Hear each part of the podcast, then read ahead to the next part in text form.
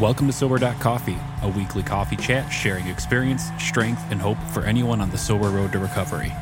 You can download Sober.Coffee weekly on all podcast platforms and check us out on Instagram at Sober.Coffee Podcast and on Twitter at Sober.Coffee Pod. To learn more about us and to help support these sessions, visit online at Sober.Coffee. Here are your hosts, two guys on their own path to recovery, Mike and Glenn. Let's join them at the coffee shop. Glenn. What's going on, brother?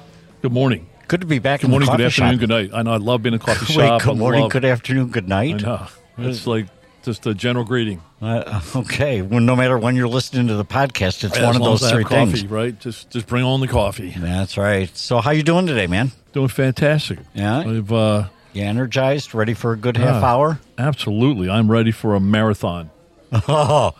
Oh man, that was too easy. Somebody put the ball on. Somebody teed it up for me. I know. Was nice. Yeah, so let's just jump right into it. We normally do housekeeping and stuff, and just talk about how funny Mike is. But let's just jump right into it. So, as you know, as a lot of people know, we're out there on social media. This whole social media thing, and we have Instagram. We got some Twitter going on. We've got whatever, right? Right. I think you have a TikTok out there somewhere that we're not going to talk about. We got an email list. We have an email list going. We got a website that's being built out. Great resources. Great writings and blogs. I mean, each one ties to the show, and just fantastic. So we got a lot of stuff going on. Anyhow, we've connected with how I would describe him as a sober stud. That's my language, not his marketing line, but there's a guy, Luc, out there, and it's Marathon to Sobriety, and we connected a couple months ago. So just to let everybody know, we have a table for three today. Yeah, we do. If you haven't figured that out. So what we got here is a sober stud, a badass, and I'll explain that later. And then what's your tag for today? What are you, a superpower? Superman? No, I think superpower is great. I think sobriety is a superpower. I think connecting with other, superpowers and studs in sobriety, people that just get it, people that are surging forward and have purpose of sobriety. I love doing that because I get charged up, and I know our listeners get charged up today by connecting with Luc here. Yeah, sounds good. So I. Just to cue it up one more time, I introduced myself as a badass. So I went to the website and I signed up for the newsletter. And the first newsletter I got says it was a reminder to me that I'm a badass. Remember, you are a sober badass. And so when Luc jumped on this morning, I'm like, hey, I'm a badass. And he just kind of smirked. Welcome, Luc. I'm so glad to have you in a coffee shop with the badass. I love it. Thank you so much for having me, guys. I really appreciate it. And you are absolutely a sober badass. No question. Check you out, man. That's great. No question about it. Both of you guys. So listen, thanks so much for having me this morning. Very complimentary, by the way. Thank you for all the sober stud. I mean, that put a smile on my face. So thanks for saying that. Yeah. Totally. But I will be fully transparent here. I'm a little intimidated with Luc coming on because I think Luc follows two paths. I think there's a sober path, which I feel very comfortable. I'll sit in a room with anybody on sobriety, and because I just get. But then his second path is like fitness and running. Right. And I'm so intimidated. I'm trying to find that path, and I'm working hard at it. And I'm so intimidated, but I'm going to learn. Right. I'm going to listen and learn today. Well, and here's what I'm going to say. It's not like you're on the sideline. It's because I know you. It's not like you're on the sideline not gearing up and lacing up.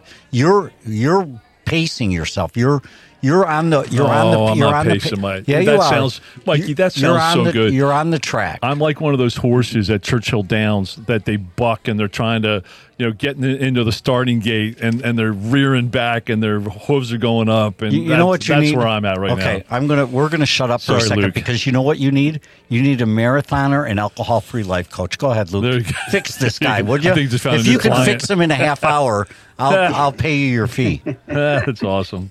So listen, I totally understand what you're saying by the marathoning or the running can be very intimidating. Absolutely. I was also very intimidated by it too. But I'll say that the two go hand in hand for me. Like, I don't think I would be as secure in my sobriety without my fitness and my running. They go hand in hand for me. For me, they're the same thing. My running and my sobriety, they are the same thing, because I'll tell you why. Both of them are extremely difficult. They're hard, right? Running a marathon is not easy. Being sober is not easy. They both require there's no shortcuts. There's no shortcuts in sobriety, no shortcuts in running. You need to put the work in. And what does that mean? You show up. You know, every day I'm working on my sobriety. It's top of mind. I'm very intentional, right? I'm working on it. Same thing with my running. Like, I'm running a lot, but it's like you can't miss a workout to do two the next day. That's not how it works.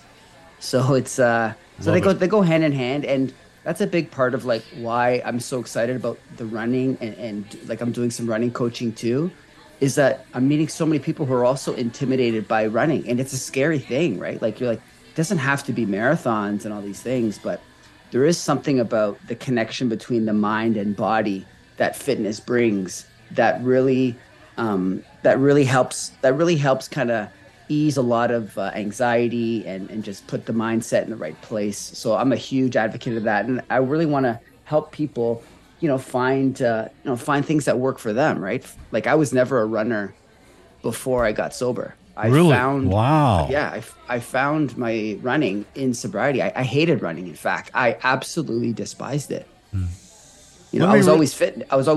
I went to the gym a lot when I, you know, in my past life, in my drinking days. You know, I worked out a lot.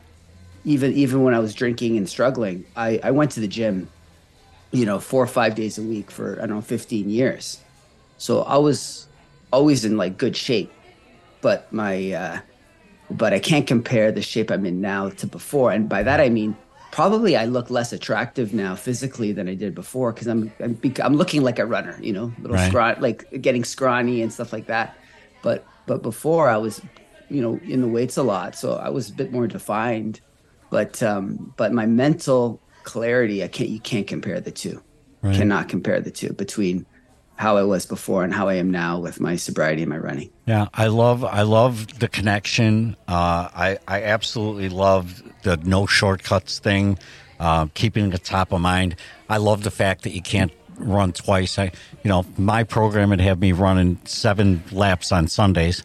I know, and that's that mental stuff where we justify or we try to figure everything out instead of just sticking with the plan. Right. So let's back up the clock a bit. What? Tell me a little bit about your sobriety moment. You don't need to go into a drunk log. I'm not looking for the whole history, but just tell me what I'd love to know what the transition was that Luc woke up or in the middle of the day said, there's got to be a better way. Can you just give me a descriptor of that, just so we have a baseline? Yeah, absolutely. So just to kind of summarize it, I was a social drinker.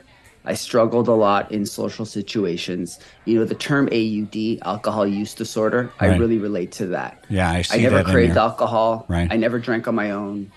I was very much a high functioning person who just struggled with, in social situations. I had a lot of social anxiety.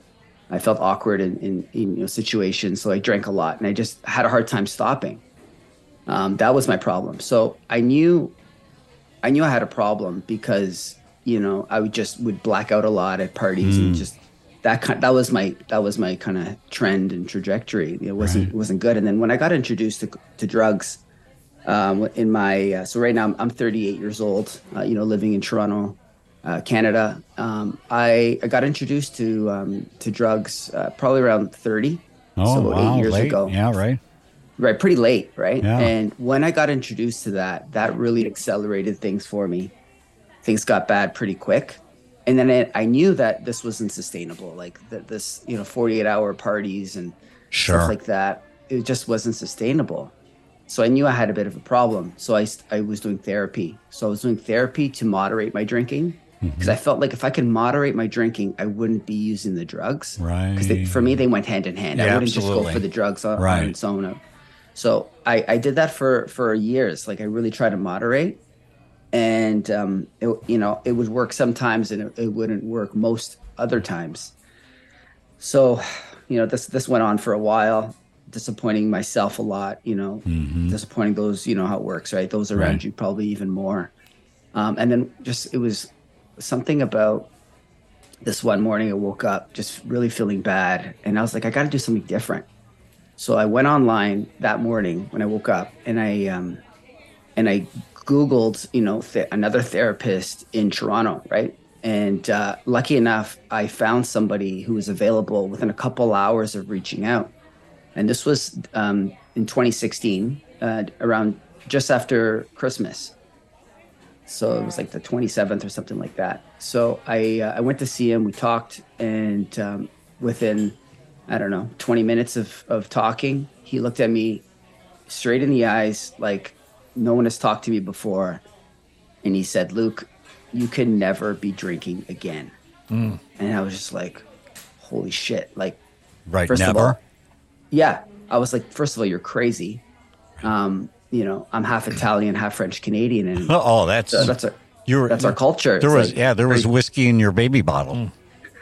No, it's like my Italian grandfather, sure. He made wine at home. Oh, sure. And, right. And we grew up with that. Like we were drinking that when we were younger with his ginger ale, like very, sure, very, with sure. The family. So we were like, alcohol was just like a part of who we are. It's like, that's just our cultures. Right. So this whole concept of like not drinking again, I was like, I debated him in the moment. I was like, are you crazy? Like, no way. But then when the conversation ended and I went to my car to go home, I just started crying. I couldn't stop crying. I just couldn't stop. And I just knew that he there was something there. So that's when that kind of moment went where I was open-minded. I just like, okay, Luc, like you screwed up enough times. And I think I was just frankly ready to try something different. And that's when it all started. And I got so that was around, December 27, we had that meeting. And then December 31st was my last drink. And I haven't touched the drop since then. So it's been, just over 6 years. You know what's amazing? How many people wanted that anniversary date? I mean, half the population aspires to have that anniversary date because they made the promise on December 31st, every year, tomorrow I'm not drinking. You actually are that guy that did it. It just kind of worked out like that. Yeah, no, I know, but it's amazing. It like yeah. So... yeah, good stuff, man. I love the never thing, and but I want to bake on the open-minded thing because I think that's where we segue back into fitness and how fitness and it goes hand in hand, right? So I have a bit of closed mind, right? I think sobriety is sobriety. I've got it compartmentalized. What I heard you say in your introduction is there's so much similarity. There's so much to it. Look, I know I need to be healthier. I'm getting up there in age. I know I need to be taking care of myself. I loved running. I was a cross-country runner in high school. And then unlike you, I was introduced to drugs and alcohol early on in high school. And so I quit the team because they didn't run to the drug dealer. But I loved this. I loved the feeling of running. I loved the health aspects. But that was 50 years ago, right? It's 40 years ago. So I need to be open-minded to understanding the correlation between mind and body. And I think that's what I love about your story is you take that element with the marathoning. And again, for me, I'd aspire to do a 5K, right? But I need to get open-minded. I'll shut up. But that's where I kind of parked on. I need to be open-minded that I need to take a little baby step and, maybe a marathon's in my future, maybe it's not. But boy, a 2K, would be a huge accomplishment for me, right? But I need to be open-minded. And I really love that you said that. Yeah, it's like, like I mentioned at the beginning, right? I found running in my sobriety. Like I said, I was never a runner, never on the track team. Like growing up, I hated running. But I found running about just over 2 years of my sobriety. And that was like a huge turning point in my sobriety because up until that point, I was just to be honest with you, a big part of myself was still feeling sorry for myself that I was sober.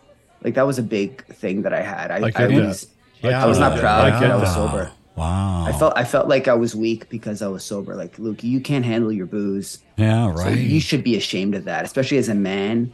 Like, that's not cool, right? Right. So I felt like a big part of me was very, very ashamed of my sobriety. But when I found running, it gave me like purpose. It gave me this, it gave me routine, of course, but it gave me this things like, okay, Luc, you're not drinking, but like, what are you doing? Like, okay, you got this, you're waking up earlier, but what are you doing? So it's like almost like a thing in my head. It's like, I can't, maybe I can't, I don't want to stay late, or I don't want to do these things because I have a long run in the morning. Like, I have a run in the morning and I have goals, and I love chasing goals. I love setting hard goals, and it doesn't like, I can probably hear myself talking. Okay, you sound like a hardcore runner. Like, no, this, like you said, you mentioned you want to get into running a 2K. That's absolutely fantastic. I think that's such a cool thing. It's such a cool goal to do. It doesn't have to be these extreme things. Right. It's just about, like you said, being open-minded, trying something different and seeing if you like it. Because it may not be running. It doesn't have to be running. For me, it's running. Right. But for you, it could be something else, or it could be a component of running. It could be running once a week. And that gives you that aura of the the mind body thing. It doesn't have to be all these things. So I love when I hear people, putting their shoes on or doing something different because look, this sobriety thing is more about self-discovery than anything else. Absolutely. Right? You remove something that we've been so connected to and doing without even any thought. Right? It's just like drink. Celebrate, drink. Bad day, drink. Like, it's automatic. Tuesday, drink. Remove that thing. It's like, who am I? Like, really, who am I? What do I like to do? What am I actually passionate about? And it's in that process that you really, I find yourself. And once you put that work in and you find yourself what you like, and you try a bunch of different things, it's like that's when things really, really change in sobriety. That's awesome. Yeah. Really let me just jump in with a couple things. I'm making so many notes, and it's Luc, I love having you on. Send me the invoice. But it's funny about the self-discovery. It's no secret that I go to a therapist. I call him my coach, and I've seen him, same guy, I don't know, 10 or 12 years or 14 years or whatever. And I go to him periodically, in and out. But I'm going to him now every other week, not because I have negative issues in my life. I'm actually going because things are going okay. And I want things to continue to be okay. And as things go okay, I'm learning things about myself. I'm feeling, blah, blah, right? So it's an outlet, right? But the self-discovery, we're actually, the last two sessions that we've had are about Glenn's identity, because there's things I do today and situations I go through, I don't recognize the Glenn today, right? I have 50 years of programming of Glenn, and I go through situations I went through 20 years ago, and I'm a different person going through those situations today, and I have different tools, and I really, I don't recognize myself today. But a couple things. When you think of running, first of all, I have a life-threatening allergy to exercise and to running that goes back to high school. It's a medical disorder. Yeah, I have a note from my doctor. Yeah. In high school, when we used to have to run the mile, I mean, I thought that was the most painful day of the year. I don't know. Maybe it's all head trash. I don't know. But I've listened to this dude, maybe you guys have heard of him, but David Goggins, right? And he's a runner, right? So part of my morning meditation, I start out with all my AA and my spiritual and all that stuff for about a half hour, and then I turn Goggins on, right? And his message is, either path is not easy. Either path is hard. Pick your hard, right? And sitting on the couch in the moment is easy, but the rest of the day is hard because I sat on the couch and I ate 4 donuts. Mm-hmm. that 20 minutes or that 30 minutes felt great. But the rest of the 23 and a half hours, right, sure. It's miserable, hard because right. I did that. Right. Or you pick your hardware, hey, for 45 minutes or 60 minutes, it's hard, right? Maybe physically hard, maybe mentally hard, right? For me, mostly mental. Once I get on the path, hey, it's easier, right? But then the other 23 hours a day, I benefit and get value of because I invested that hour. It's just hard for me to get back into it. So I love how you say. I also love how you say there's no shortcuts. Right. Glenn always looked for a pill. Glenn wanted a pill. Tomorrow will be different because I took this pill. Or I was waiting for the lightning bolt that never came. You know. And there's no shortcuts. And I've learned that in my sobriety. Just keep doing the next right thing despite how I feel. And the feelings eventually catch up, right? You know, and then I love what you say, Luc. I'll underline it. You said it a couple times. I'll underline it one more time. That fitness connects the mind and body, right? And I think that's really important. So I have to, for sake of time, I have to ask, what does it look like? And I'm not just doing it for the show. I'm doing it because I'm personally interested. What does it look like to engage you as a coach? How effective is it virtually? And how do people, and I mean, I know how to find you, but how do people find you?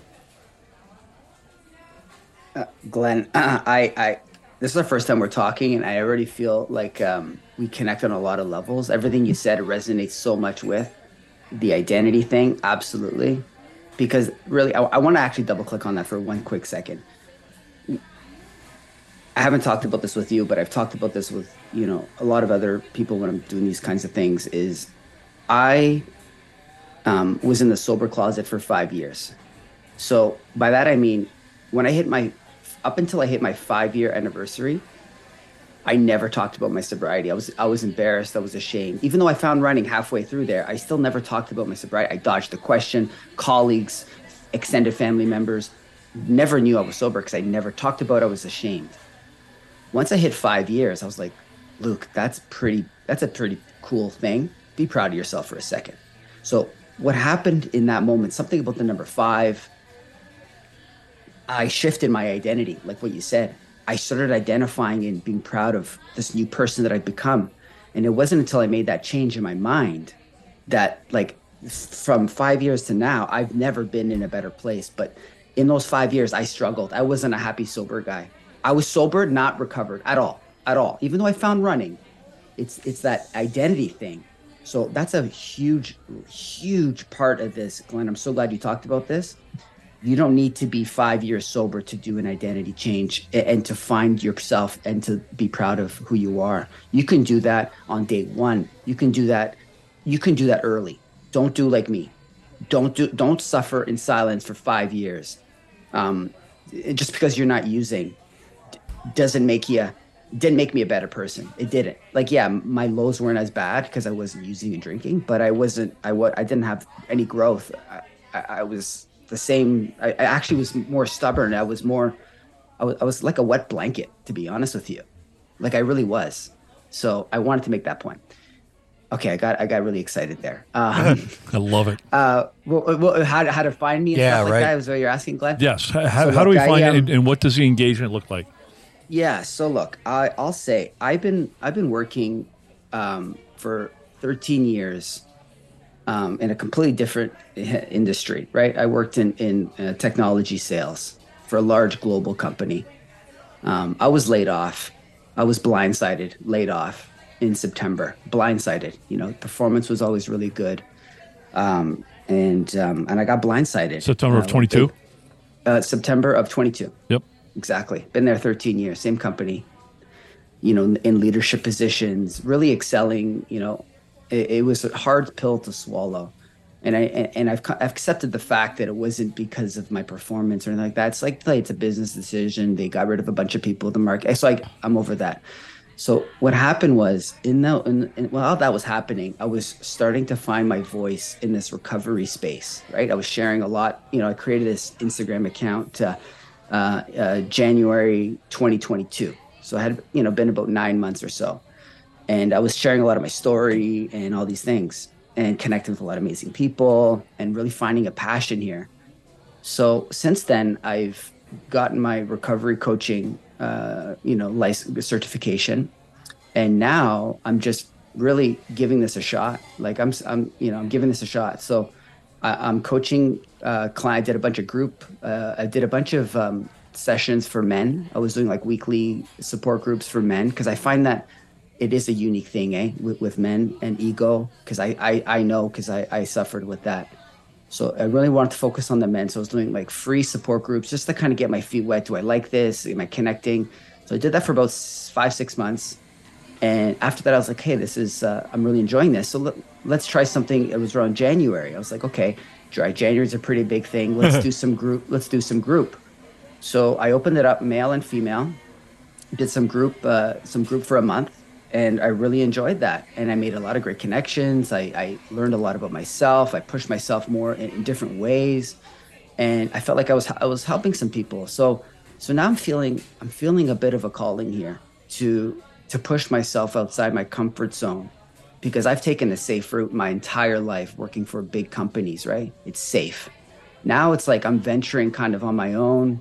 I don't know if I'm gonna fail or if I'm gonna succeed. And my palms are sweaty. But I know, because my palms are sweaty, that I'm on the right path. Like I'm really pushing myself. So to kind of answer your question, I am doing right now, I'm focusing on one-on-one. So I'm focusing on one-on-one coaching. It's all virtually. And I'll tell you something, I'm sure you can kind of hear a little bit of my tone is I'm huge on mindset recovery. And also, fitness and running, right? Like it doesn't have to be running, but that connection that we talked about. So how I'm working with my clients is I want to bring my clients, because I'm finding that I'm attracting the work hard, play hard mentality, okay? 95% of the people that are reaching out to me, either setting up calls or they want to get to know me a little bit better, they're high functioning. They have the job, they have the family, they have so many amazing things in their lives, but they have this one thing called alcohol that's maybe holding them back a little bit, right? And they know that, right? But they're also saying to themselves, hey, I'm making a boatload of money, I'm in good shape, I gotta, I'm still married, I haven't lost much, but I know something's holding me back. And those are the people I'm attracting, and it makes me very excited, because I want to bring people from here to like their greater purpose and really, really achieving their best self. That's what I'm after. That's awesome. And I know, man, it's a bit different, a bit unique, but that's it. This is kind of happening this way. I love it. How do people find you? So if you go to my website, Marathon #2 Sobriety. Yeah, and we're going to put this in the resource room, right? Yeah, exactly. You can find me there. On my Instagram account, Marathon to Sobriety. For your viewers today, if you go to my website, marathontosobriety.ca, you can sign up for my newsletter and you'll get a free guide. I put together a guide recently. It took me a lot of time, actually. How to survive, how to be the life of the party sober. Right. I saw that. I read that. It's awesome. Yeah. Great resource. Yeah. So, I'm having fun. I've never felt more fulfilled in what I'm doing. I mean, I've never made less money than I'm making now. There you go. But it's not about the money. How's that working for you? It's scary. I have a 3-year-old daughter. My wife's talking about having another baby. We live in Toronto. Very expensive. It's pretty scary, guys. I'm not going to lie. Just so you know, I mean, she can talk all she wants, but if you're not cooperating, if you know what I mean, you're not going to have the baby. I'm just suggesting. That's a whole other session, Mike. I'm just suggesting that she can talk all she wants. Yeah. All right, man. Thank you so much. This has been like super enlightening. It's been awesome connecting, man. We'll put the resources, your links up in the resource room. We wish you the best of luck, and I have a feeling you might have picked up a client today in Glenn. We'll see. Listen, guys, I appreciate you guys having me. Glenn, I don't know how many times I've written you that I wanted to be on your show. So handful. Thanks for finally giving me the nod. I appreciate it. And I appreciate, absolutely, what you guys are doing for a lot of, for the community, really giving people, an outlet to share, an outlet to listen, and that's what it's all about. So yes. Thanks to the both of you. Awesome, man. Sounds great. Way to go, Coach Luc. I'm a badass. You're a sober stud. Signing off. Goodbye. All right, see you, Luc. Thanks, guys. Thanks for joining us for today's coffee chat. To contact the show, email us at podcast@sober.coffee. If you need immediate help, the AA hotline is 800-839-1686. The National Suicide Prevention Hotline is 800-273-8255. Remember, Mike and Glenn are sharing their own journey on the path to recovery. Any suggestions, medical or otherwise, are their own experiences and should not be viewed as professional advice. See you next week, and remember, there is a solution. Stay safe in the city of Chicago.